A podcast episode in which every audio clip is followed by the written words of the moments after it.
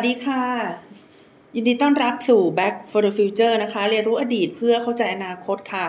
วันนี้นะคะ ดิฉันก็นำประเด็นนะคะที่นำมาพูดคุยกับคุณผู้ฟังนะคะเรื่องระเบียบโลกพังนะระเบียบโลกพังแล้วเราจะทำยังไงดีนะคะ ระเบียบโลกพังแล้วเราจะทำยังไงดีนะคะทำไมดิฉันถึงตั้งชื่อหัวข้อในตอนนี้ว่าระเบียบโลกพังนะคะ เพราะว่า จริง ๆ แล้วเนี่ยเวเวลาเราพูดถึงเเรื่องราวนะคะที่อยู่ใกล้ ๆ ตัวเรื่องราวที่หลาย ๆ คนให้ความสนใจเนี่ยนะคะ ก็จะเห็นว่ามัน มันหนีไม่พ้นนะคะหนึ่งนะคะในเรื่องเศรษฐกิจนะคะไอ้เรื่องเศรษฐกิจก็คือว่าของแพงนะคะของแพงอย่างมากมายเลยทีเดียวนะคะ เมื่อวานนี้มีเพื่อนบ่นนะคะว่าไก่แพงมากนะคะ ไก่แพงมาก โดยเฉพาะอกไก่นะคะ คือคือเขาบอกว่าเขาไม่ได้จ่ายตลาดไม่ได้ซื้อของมาสักพักแล้วเนี่ย แล้วก็พบว่าไก่เดี๋ยวนี้นะคะ โลละร้อยสิบบาทแล้วนะคะ คือคือมันเป็นราคาที่น่าตกใจอยู่เหมือนกันนะคะ ดิฉันดิฉันจำได้ว่าแต่ก่อนเนี้ยตอนที่ของมันยังไม่แพงประมาณนี้นะคะ ถ้าไปซื้อไก่ที่ตลาดเนี่ย โลละจะประมาณ 70-80 บาทนะคะ อันนี้หมายถึงตลาดขายปลีกทั่วไปนะคะ โลละ 70-80 บาท แต่ว่าถ้าไปซื้อที่ไฮเปอร์มาร์เก็ตนะคะ พวกพวกห้างที่เขาขายอาหารอะไรพวกนี้เนี่ยนะคะ อาหารสดเนี่ยนะคะ จะเจอไก่ในราคา 45 บาท 50บาทอะไรพวกนี้ได้อยู่นะคะ แต่ว่าคนที่เขาชอบทำกับข้าวกินเองเนี่ย บางคนเนี่ยเขาจะไปซื้อที่ตลาดมากกว่านะคะ เพราะว่าเชื่อใจได้นะคะว่าไก่ที่ตลาดเนี่ยเป็นไก่ที่ไม่ได้ผ่านการแช่แข็งมานะคะ ส่วนไก่ที่ไฮเปอร์มาร์เก็ตเนี่ยส่วนใหญ่นะคะก็จะเป็นไก่ที่แช่แข็งมานะคะ ตอนแรกดิฉันก็คิดอย่างนั้นเหมือนกัน ทีนี้ทีนี้ดิฉันชอบคนชอบเดินตลาดนะคะดิฉันก็เออ ไปที่ร้านไปที่ร้านขายไก่เนี่ย ไปซื้อไก่เนี่ย แล้วก็สังเกตเห็นว่าเขาก็เอาไก่แช่แข็งออกมาเหมือนกันนะคะ เพราะฉะนั้นก็เลยต้องคอยส่องดูนะคะว่าร้านไหนที่เป็นร้านที่เราเชื่อถือได้นะคะ จริงๆไก่แช่แข็งเนี่ยมันมันก็ทำกับข้าวได้นะคะ มันก็ไม่ได้มีคุณภาพที่ลดลงไปอะไรมากมายนะคะ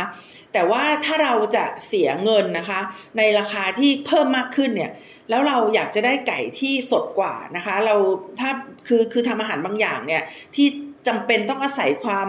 สดใหม่ของอของวัตถุดิบเนี่ยนะคะ ก็ก็อยากจะให้มันคุ้มค่าทุกบาททุกสตังค์ที่เราเสียไปค่ะ เออยกตัวอย่างเช่นนะคะ ถ้าเราจะทำข้าวมันไก่นะคะ เราก็คงจะต้องใช้ไก่ไก่ที่เออเรียกได้ว่าเป็นไก่สดนะคะ ก็คือ แล่มาแล้วมาทำนะคะ หรือว่าพวกพวกอาหารที่ใช้เครื่องปรุงน้อยๆนะคะ มันมันก็จะต้องใช้ไก่ที่สดจริง ๆ ค่ะ แต่ว่าถ้าเราทำอาหารประเภทที่อาจจะใช้เครื่องเทศเข้ากลบบ้างนะคะ หรือว่าไม่ต้องอาศัยความชูรสของความสดนะคะของไก่เนี่ยเราก็อาจจะใช้ไก่แช่แข็งได้นะคะ การที่เราเข้าใจ ลักษณะธรรมชาตินะคะของวัตถุดิบที่เราเอามาทำอาหารเนี่ยก็จะทำให้เราทำอาหารได้อร่อยอร่อยขึ้นนะคะ แล้วก็จะทำให้เราเนี่ยประหยัดเงินด้วยนะคะอ้าวดิฉันมาพูดเรื่องทำกับข้าวทำไมนะคะมาดูกันนะคะว่าจริงๆแล้วเรื่องที่เรามอนิเตอร์นะคะว่าคนพูดอะไรกันมากที่สุดในช่วงนี้นะคะ ก็คงเป็นเรื่องของของแพงนะคะ โดยเฉพาะอย่างยิ่งราคาเชื้อเพลิงนะคะ ราคาเชื้อเพลิง เพราะว่า เป็นสิ่งที่กินสัดส่วนนะคะของค่าใช้จ่ายประจำวันของเราเนี่ยนะคะ มากกว่าค่าอื่นๆนะคะ เพราะอะไรเพราะว่าค่าอื่นๆเนี่ยบางทีมันมีคนมารับรับแรงกระแทกไปบ้างบางส่วนนะคะ อย่างเช่นอาหารเนี่ยจริงอยู่นะคะที่อาหารเนี่ยมีราคาเพิ่มขึ้นสูงมากนะคะ แต่ว่า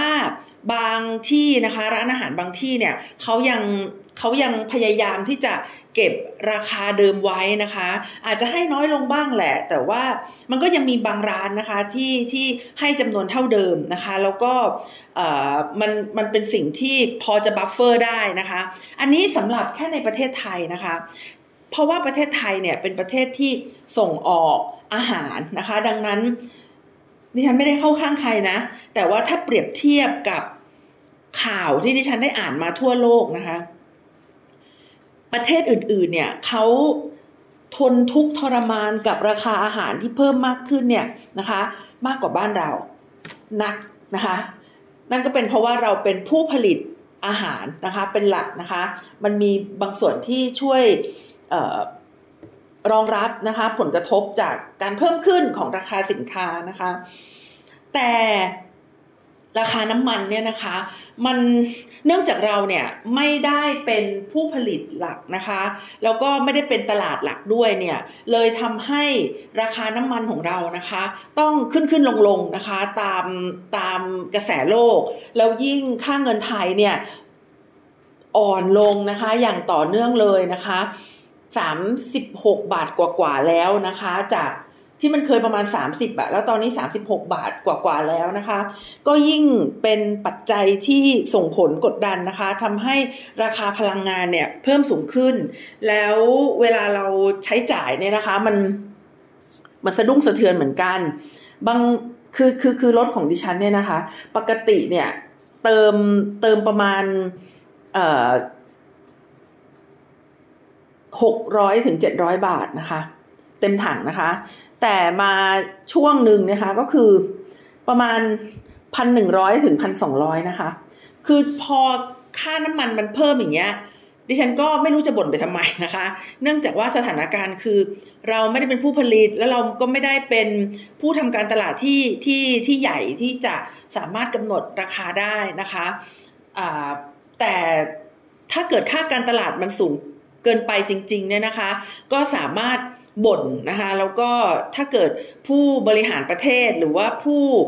กำหนดนโยบายด้านพลังงานได้ยินมาก ๆ เขาก็อาจจะลดราคาให้เราได้ ก็คือเป็นการบอกว่าฉันรู้นะนะคะ ฉันรู้นะว่าตอนนี้เธอเธอกินกำไรมากเกินไปแล้วนะ อะไรพวกนี้นะคะก็อาจจะก็อาจจะช่วยได้บ้างนะคะ แต่ก็ไม่ได้ช่วยมากนัก เพราะว่าเราก็ย ทุกคนเนี่ยนะคะ อยู่บนแม่น้ำเดียวกัน มันก็จะมีช่วงน้ำขึ้นน้ำลงนะคะ ตอนนี้เราก็อยู่ในช่วงน้ำขึ้น ทีนี้พอค่าสินค้าเนี่ยมันมันค่าพลังงานเนี่ยนะคะ ค่าน้ำมันเนี่ยแหละ ค่าแก๊สเนี่ยนะคะ มันแพงขึ้น มันก็เลยไปกดดันนะคะทำให้รายได้เนี่ยที่ปกติเนี่ย จำนวนหนึ่งนะคะ เท่าเดิมหรือว่าน้อยลงเนี่ยนะคะ ก็ต้องไปกดดันส่วนอื่น ๆทำให้ไม่ค่อยกล้าใช้จ่ายนะคะ เพราะว่าไม่รู้ว่าสถานการณ์แบบนี้มันมันจะไปได้นานแค่ไหนนะคะแล้วก็จริง ๆ การได้เติมน้ำมันเต็มถังนี่ก็รู้สึกรวยดูเหมือนกันนะคะ ก็ก็เป็นเรื่องนะคะที่ผู้คนพูดคุยกันนะคะ เงินเฟ้อนะคะของแพงนะคะ นอกจากนี้แล้วนะคะ นอกจากเรื่องเศรษฐกิจแล้วนะคะ ประเด็นที่ผู้คนพูดคุยกันอีกเรื่องหนึ่งนะคะ ก็คือเรื่องของโควิดนะคะผ่านเดือนกรกฎามาแล้วนะคะ ก็ผ่านช่วงเวลานะคะ ที่คือจริงๆดิฉันไม่แน่ใจว่าเขาให้เป็นโรคประจำถิ่นช่วงไหนเนี่ยเพราะว่าเลื่อนมาเรื่อยๆเนี่ย ตอนแรกเข้าใจว่าเป็นกรกฎาไม่ไม่รู้ว่ายังจะใช่อยู่หรือเปล่าเนี่ยนะคะ แล้วก็เรื่องเปิดหน้ากาก แต่ว่าคุณอนุทินออกมาบอกว่าไม่ไม่ไม่ได้สั่งให้เปิดหน้ากากซะหน่อย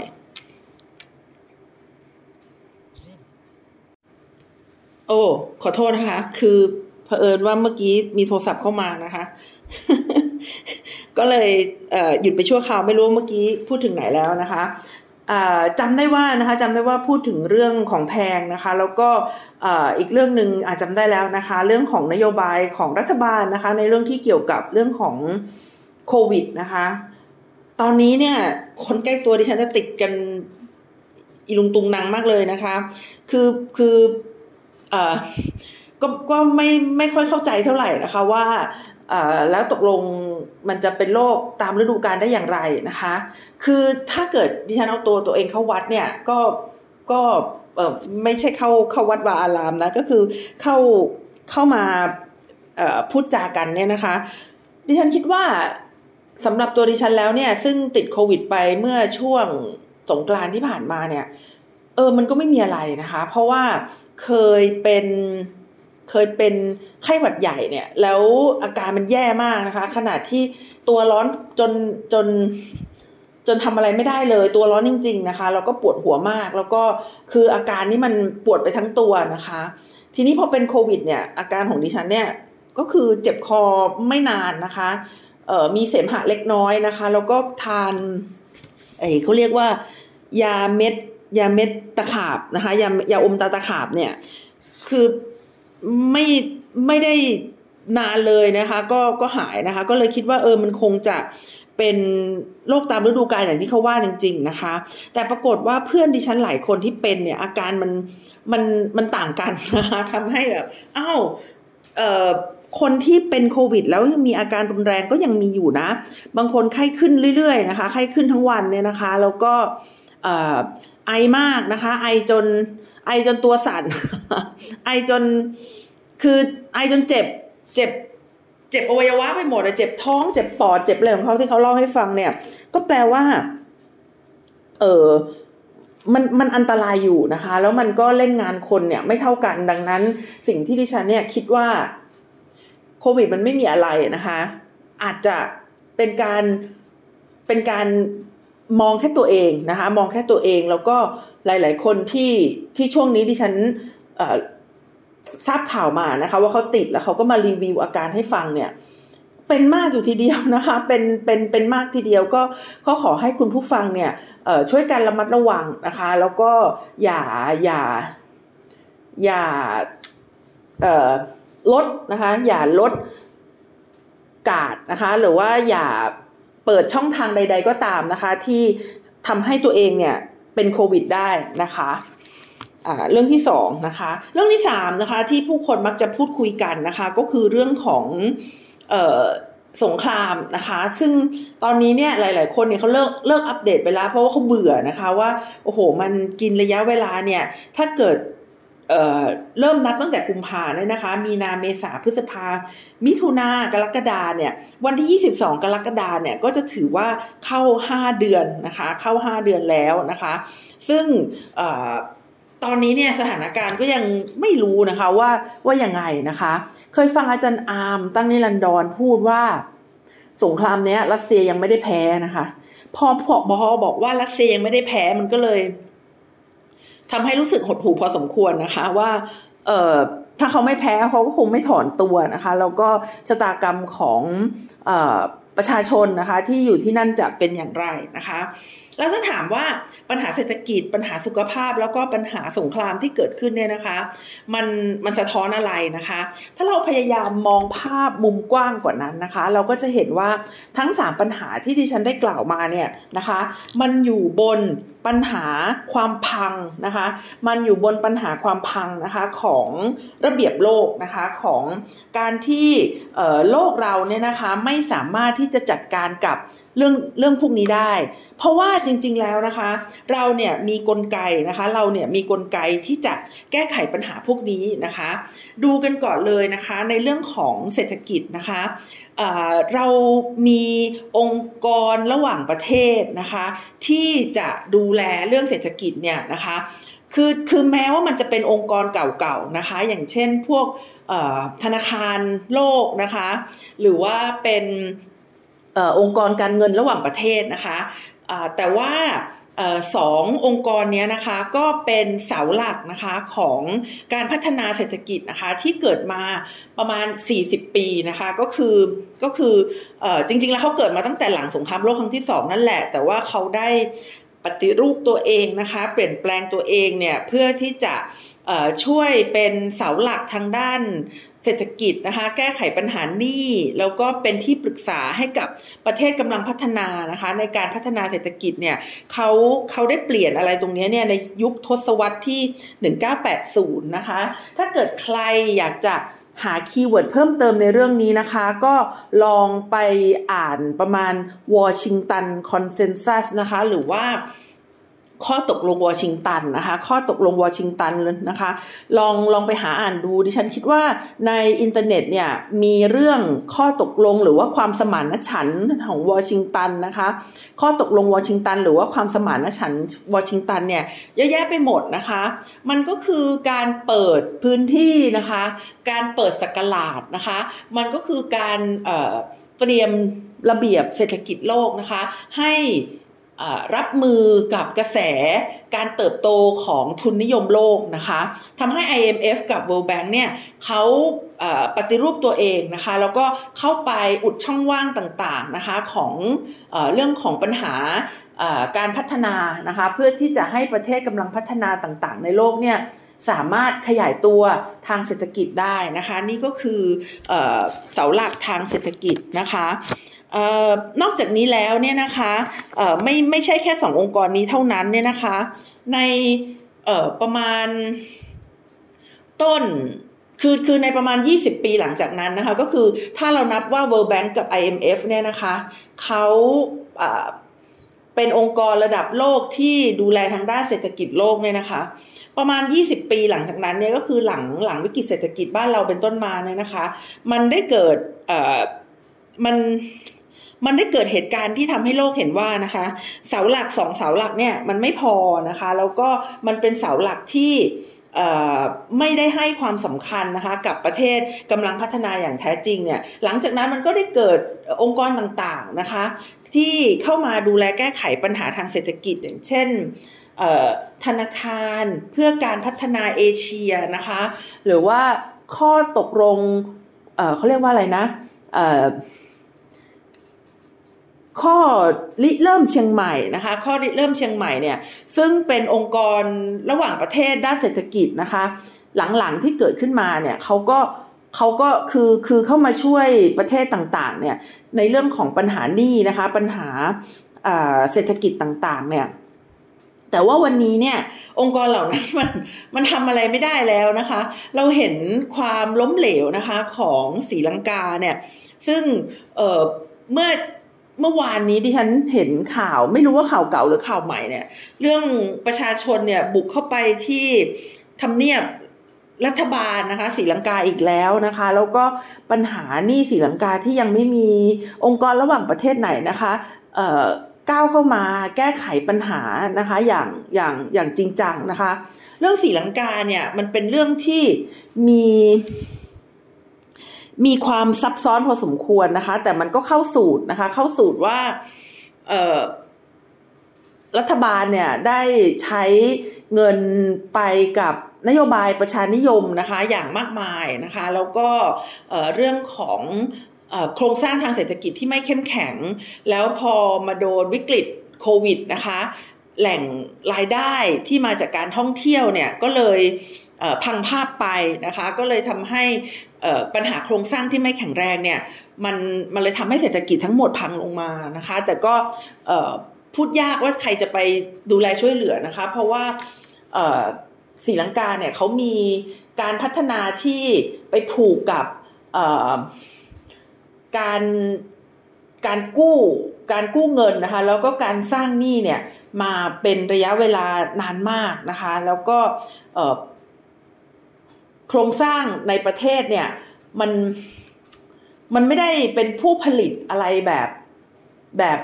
หลากหลายนะคะ แล้วก็ผลิตสินค้าที่ค่อนข้างไม่แตกต่างจากสินค้าอื่นๆในตลาดโลกอะ่ะก็คือสู้เขาไม่ได้นะคะ สิ่งที่เป็นรายได้หลักก็คือการท่องเที่ยวเนี่ยนะคะ หรือว่า ประเทศอีกสามประเทศที่กำลังเรามาล่อนะคะ ที่เศรษฐกิจแย่ๆนะอยู่บ้านใกล้บ้านเราหมดเลยนะคะ ก็คือปากีสถานนะคะลาวแล้วก็กัมพูชาเนี่ยนะคะสามประเทศนี้ก็สั่นคลอนมากๆเลยนะคะ กับปัญหาเศรษฐกิจนะคะ ก็ยิ่งทำให้เห็นว่านะคะ ระเบียบเศรษฐกิจของโลกเนี่ยมันมันมันทำไม่ได้นะคะ มันแก้ไขปัญหาพวกนี้ไม่ได้นะคะ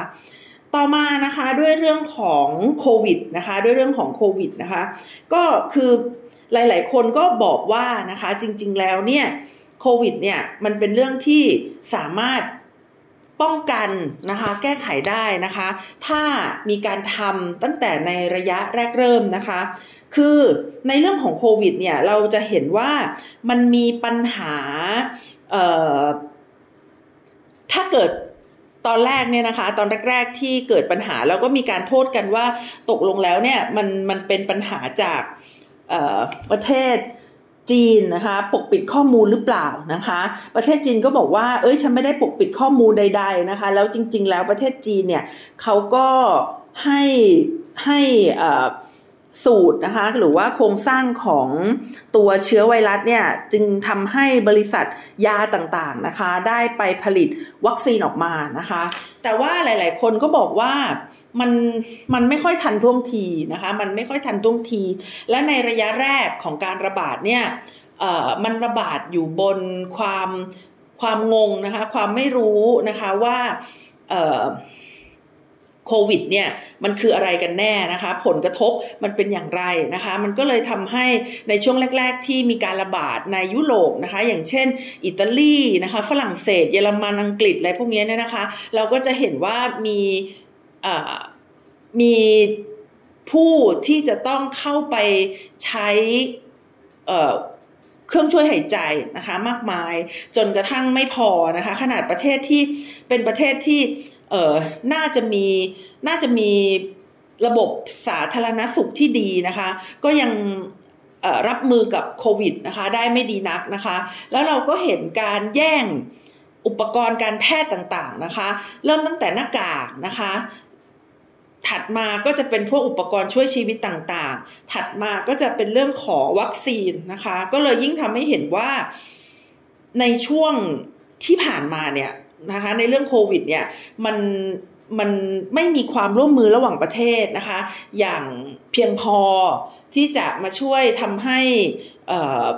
ปัญหานี้นะคะ สามารถแก้ไขได้ก็คือ ดิฉันคิดว่าเรามาถึงจุดที่เราไม่สามารถโทษจีนได้อย่างเดียวนะ คือโอเคแหละว่าในช่วงแรกเนี่ยนะคะเออมันมันเป็นความลึกลับมากเลยว่าโลกนี้มันคืออะไรนะคะ แล้วก็ มีวิธีการแก้ไขอย่างไรเนี่ยมันมันดูลึกลับมาก ๆ เลยทีเดียวนะคะ แต่ว่าเราผ่านช่วงเวลานั้นไปแล้ว 3 ปีเนี่ยปีนี้ปี 2022เนี่ยเดือนกรกฎาแล้วเนี่ยครึ่งหลังของปี 2022 แล้วเนี่ยโรคนี้มันก็ยังคงอยู่ค่ะ โรคโรคนี้มันก็ยังคงอยู่นะคะ ก็คือมันมันมันไม่มีความร่วมมือระหว่างประเทศใด ๆนะคะ ที่จะมาแก้ไขปัญหาโควิด เราอาจจะเห็นการบริจาควัคซีนอยู่บ้าง แต่ว่าการบริจาควัคซีนเนี่ยมันนะคะมันมันมันเกิดขึ้นมาจากว่าบางประเทศเนี่ยเขาซื้อวัคซีนมากมายนะคะ มันกระจุกตัวแล้วเขาก็ใช้ไม่ทันมันหมดอายุเนี่ยแล้วเขาก็จำเป็นที่จะต้องเอามาทำลายด้วยวิธีการบางอย่างหรือว่า ทางที่ดีก็คือบริจาคให้กับผู้ที่ต้องการนะคะ มันก็จะเป็นไปแบบนั้น แต่ว่าถ้าเกิดเราเราเรามองให้เป็นภาพรวมนะเราก็จะเห็นว่าความร่วมมือจริง ๆ แบบในลักษณะที่หลาย ๆ ประเทศมาร่วมมือกัน แล้วก็เขียนวิธีการปฏิบัติร่วมกันนะคะ ในการแก้ไขปัญหา ในการแบ่งปันข้อมูลหรือว่าการช่วย พัฒนาโครงสร้างทางสาธารณสุขในประเทศเนี่ยนะคะมันมันไม่เกิดขึ้นนะคะ ที่ผ่านมาเนี่ยในในช่วงเดลต้าเนี่ยนะคะ ถามว่าเราทำอะไรนะคะ ประเทศไทยเราเนี่ยประสบความสำเร็จในการจัดการกับโควิดช่วงหนึ่งโดยการปิดประเทศนะคะ คือคือเราเนี่ยประสบความสำเร็จในการป้องกันการขยายตัวนะคะของโควิดซึ่งทำให้ระบบสาธารณสุขเราเนี่ย พอจะรับมือกับโควิดได้เนี่ยนะคะ ในช่วงหนึ่งเนี่ยนะคะ แต่มันต้องแลกกับความสูญเสียนะคะ ทางเศรษฐกิจนะคะ เราต้องแลกกับมันต้องแลกกับความสูญเสียทางด้านอื่นๆนะคะ คือคือแม้จะมีชีวิตอยู่เนี่ย แต่ว่าคนที่เป็นคนรักของเราหลาย ๆ คนที่จะต้องสูญเสียอนาคตนะคะ หรือว่าบางคนก็ บางคนก็เสียชีวิตด้วยเนี่ย มันก็ยิ่งทำให้เห็นว่านะคะ การจัดการโควิดในในในปัจจุบันนี้เป็นการจัดการที่ไม่ดีเพียงพอนะคะสามนะคะในเรื่องของปัญหาสงครามนะคะ คือเออดิฉันไปเห็นเออเอกสารอยู่ฉบับหนึ่งนะคะ เป็นเอกสารที่ประธานาธิบดีสีจิ้นผิงนะคะกับ ประธานาธิบดีรัสเซียนะคะ ปูตินนะคะเขาเขาออกเอกสารร่วมกันนะคะ ก่อนงานโอลิมปิกฤดูหนาว ซึ่งงานโอลิมปิกฤดูหนาวเนี่ยมันเกิดขึ้นช่วงต้นเดือนกุมภาพันธ์นะคะ ในเอกสารนี้เนี่ยนะคะบอกถึงความร่วมมือนะคะ ระหว่างจีนและรัสเซียนะคะ ว่าเป็นพันธมิตรที่ไม่มีข้อจำกัดนะคะ แล้วก็พูดถึงความร่วมมือนะคะ ที่จะ มองว่าเป็นเป็นภาระของตนเองในการส่งเสริมประชาธิปไตย โอ้โห คือ คือ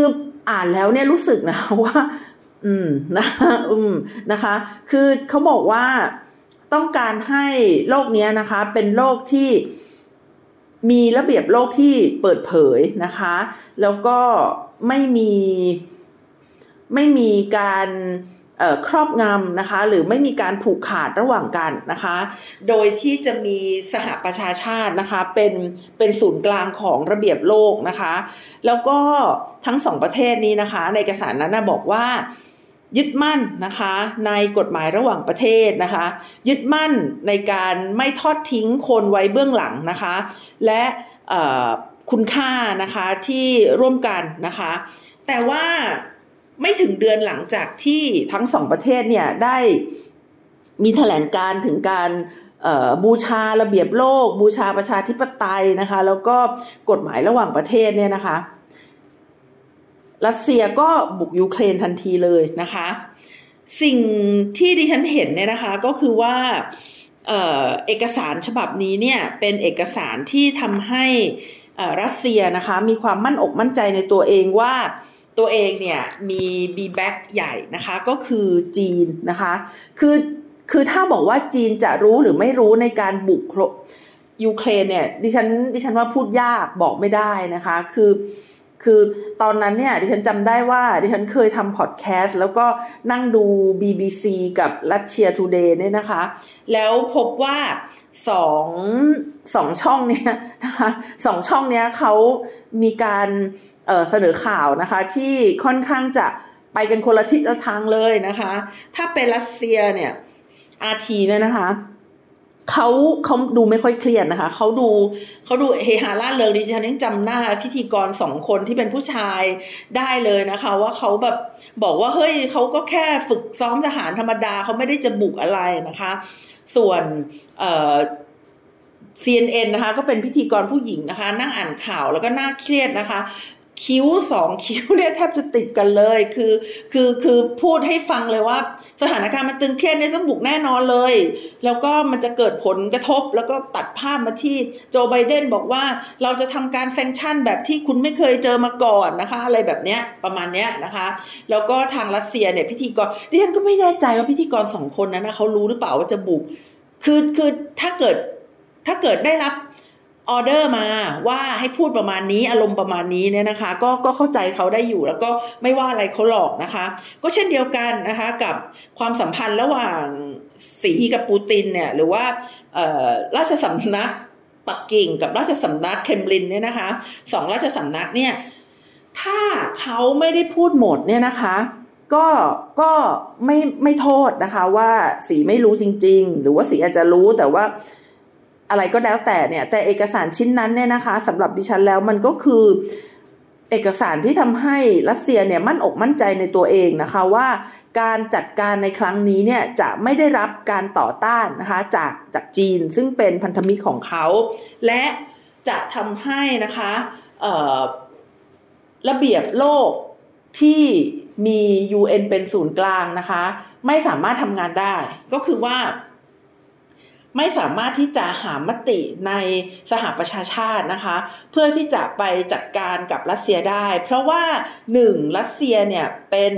ประเทศนะคะที่มีสิทธิ์วีโต้นะคะสองนอกจากรัสเซียแล้วก็ยังมีจีนอีกนะคะที่มีสิทธิวีโต้นะคะมติของสหประชาชาติ แล้วถ้าเราไปดูเรื่องของการประนามเราก็จะเห็นว่าหลาย ๆ ประเทศในโลกอะเขาก็ไม่ได้เขาก็ไม่ได้จะประนามรัสเซียนะหลาย ๆ ประเทศในโลกก็ยังก็ยังอยู่เฉยเป็นกลางด้วยซ้ำนะคะ เพราะว่าสองประเทศนี้เขาก็มีเครือข่ายพันธมิตรที่ค่อนข้างแนบแน่น แน่วแน่ อยู่ทีเดียวนะคะ เพราะฉะนั้นเนี่ยสงครามสงครามในครั้งนี้นะคะ จึงเป็นสงครามที่เราเห็นว่าระเบียบโลกที่จะช่วยสร้างสันติภาพของโลกเนี่ยนะคะ มันพังนะคะ มันถึงได้เกิดสงครามขึ้นนะคะ เออไม่ทราบว่าคุณผู้ฟังเนี่ยเคย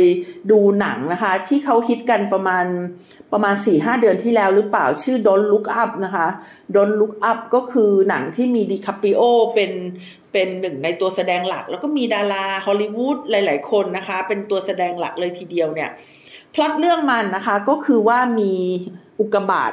นะคะ มีอุกกาบาตเนี่ยจะชนโลกนะคะ แต่ว่า รัฐบาลนะคะ โดยเฉพาะอย่างยิ่งรัฐบาลในสหรัฐอเมริกาเนี่ย บอกว่ามันเป็นเฟกนิวส์นะคะ มันไม่จริงนะคะ อุกบาตเนี่ยไม่มีนะคะ ไม่ได้จะบุกโลก แล้วก็วิธีการแก้ไขของเขานะคะ ก็คืออย่างเงยหน้าขึ้น เพราะว่าถ้าเงยหน้าขึ้นเราก็จะเห็นว่าอุกกาบาตเนี่ยกำลังเดินทางพุ่งเข้ามาในโลกนะคะ ดังนั้นถ้าเราไม่เงยหน้าเนี่ย แล้วเราแล้วเราอยู่กับ การกระทำของเราอยู่ทุกวันเนี่ยนะคะ เราก็จะได้ไม่ต้องกลัวนะคะ แต่ว่าแต่ว่าเออบรรดาผู้นำของโลกเนี่ยนะคะเขาใช้วิธีการแก้ไขปัญหาก็คือเขาหนีหนีไปนะคะหนีไปยังอาณานิคมของโลก ในดาวอื่นนะคะ แล้วก็ไปตั้งอาณานิคมใหม่นะคะโอ้ขอโทษที่สปอยนะคะ แต่คิดว่าหลาย ๆ ท่านก็คงดูแล้วประเด็นที่ดิฉันได้จากหนังเรื่องนี้ก็คือว่า แทนที่ผู้นำของโลก จะแก้ไขปัญหา ซึ่งเป็นปัญหาร่วมกันของมนุษยชาติ เขากลับไม่ทำนะคะ เขากลับบอกว่ามันเป็นข่าวปลอมอย่าไปฟัง เขากลับบอกว่า มันไม่มีอะไรเกิดขึ้น มันไม่มีอะไรอันตรายขนาดนั้นนะคะ และตัวเองเนี่ยพยายามที่จะดิ้นรนหาทางออกนะคะด้วยอำนาจนะคะหรือว่าเส้นสายที่ตัวเองมีอยู่ โดยที่ไม่เข้าไปแก้ไขในระดับที่จะช่วยโลกได้นะคะ ดิฉันหันกลับมาดูหนังที่ดิฉันเคยดูตอนเด็กเนี่ยเรื่องอมาเกนดอนนะคะ ไม่รู้ว่าคุณผู้ฟังเคยฟังหรือเปล่านะคะ มันเป็นมันเป็นหนังที่มีพล็อตเริ่มแรกใกล้เคียงกันนะคะ ก็คือมีอุกกาบาตจะชนโลกนั่นแหละนะคะ แต่ว่าหลักหนังเรื่องนั้นนั้นมันเท่มากเลย ที่บรรดาผู้นำนะคะของโลกเนี่ยโดยเฉพาะอย่างยิ่งสหรัฐอเมริกาในช่วงนั้นนะคะ ซึ่งเป็นเอ่อประเทศที่เขามีเทคโนโลยีทางการทหารนะคะเขา จัดกองทัพนะคะ แล้วก็ไปจัดการกับอุกกาบาตเนี่ยที่จะชนโลกนะคะ คือคือตอนที่ดิฉันดูหนังเรื่องอมาเกดดอนตอนนั้นเนี่ย ดิฉันไม่ได้รู้สึก ประทับใจอะไรมากมายนะคะ คือแบบเออมันก็เป็นหนังฮีโร่ธรรมดาเนาะที่ที่อเมริกาจะแบบพยายามทำตัวเป็นเจ้าโลกอีกแล้วนะคะ แล้วก็เออเนี่ยแก้ไขปัญหาได้ แล้วก็มีประเด็นเรื่อง ดราม่าความรักในครอบครัวเข้ามาให้ชุ่มชื่นหัวใจบ้างนะคะ คือคือตอนดูหนังเรื่องนั้นก็ก็ไม่ได้ ไม่ได้ประทับใจอะไรมาก แต่ว่าพอพอกลับไปนึกย้อนนะคะ น้ำตาก็ไหลออกมา คือแบบ โอ้โห โลกเราในยุคเก้าศูนย์นี่ มันมันดีกว่าในยุคนี้จริง ๆ ที่มันยังมีความร่วมมือระหว่างประเทศ มันยังมีความรับผิดชอบนะคะ ในฐานะของเจ้าโลกเนี่ยแล้วก็พยายามที่จะแก้ไขปัญหาร่วมกันของมนุษยชาติ แต่ในวันนี้เนี่ยสถานการณ์มันเปลี่ยนไปนะคะ ทุกคนทุกประเทศนะคะ อ้างว่าตัวเองเป็นเจ้าโลก แต่ใช้คำว่าเจ้าโลกนั้นเนี่ยเพื่อประโยชน์ของตัวเอง เพื่ออการตอบสนองอำนาจที่ตัวเองมีอยู่นะคะ แต่ไม่ได้ใช้อำนาจเนี้ยไปเพื่อช่วยเหลือ มนุษย์นะคะ อื่นๆที่อยู่นอกนอกประเทศตัวเองเลยนะคะ มันก็เลยทำให้รู้สึกแบบสะเทือนใจอะค่ะว่า ยุคอมาเกนดอน ยุคที่มีหนังเรื่องอมาเกนดอนเนี่ย โลกมันน่าอยู่กันนี้มากเลยนะ คนที่อ้างว่าตัวเองเป็นเจ้าโลกเป็นมหาอำนาจ ก็ยังช่วยเหลือโลกมากกว่านี้ หรือว่าประเทศต่างๆนะคะ ที่เขาเเป็นเป็นประเทศที่มาเป็นมหาอำนาจระดับกลางนะคะ หรือว่าประเทศอื่นๆเนี่ยเขาก็ร่วมมือกันนะคะ แก้ไขปัญหา แต่ในวันนี้มันเหมือนกับทุกคนต้องตัวใครตัวมันนะคะ แล้วก็ระเบียบโลกที่มีอยู่ในวันนี้เนี่ย มันทำอะไรไม่ได้ นอกจากบอกว่า ก็ไม่ต้องไปมองมัน ก็ไม่ต้องไปใส่ใจว่ามันเป็นปัญหาที่แท้จริง แล้วคนที่มีอำนาจอยู่ในมือ ก็พยายามจะแก้ไขปัญหา แบบเอาตัวเองรอดเข้าว่านะคะ โดยที่ไม่ได้แก้ไขปัญหาในภาพรวมนะคะ อ่านะคะสำหรับวันนี้นะคะดิฉันก็เออต้องขอลาคุณผู้ฟังไปก่อนนะคะ เดี๋ยว เดี๋ยวตรวจ เดี๋ยวเดี๋ยวพูดเสร็จแล้วจะไปตรวจโควิดอีกรอบหนึ่งนะคะ ช่วงนี้ตรวจเช้าเย็นเลยกลัวมาก เพราะว่าคนใกล้ตัวเป็นกันเยอะนะคะ ก็ขอให้คุณผู้ฟังนะคะ ถ้า ถ้ายังไม่เป็นโควิดก็ขอให้ไม่เป็นนะคะ แต่ถ้าเป็นโควิดก็ขอให้หายเร็วๆนะคะ เป็นได้ก็หายได้นะคะสำหรับวันนี้ต้องขอลาคุณผู้ฟังไปก่อนนะคะ พบกันใหม่สัปดาห์หน้านะคะ สวัสดีค่ะ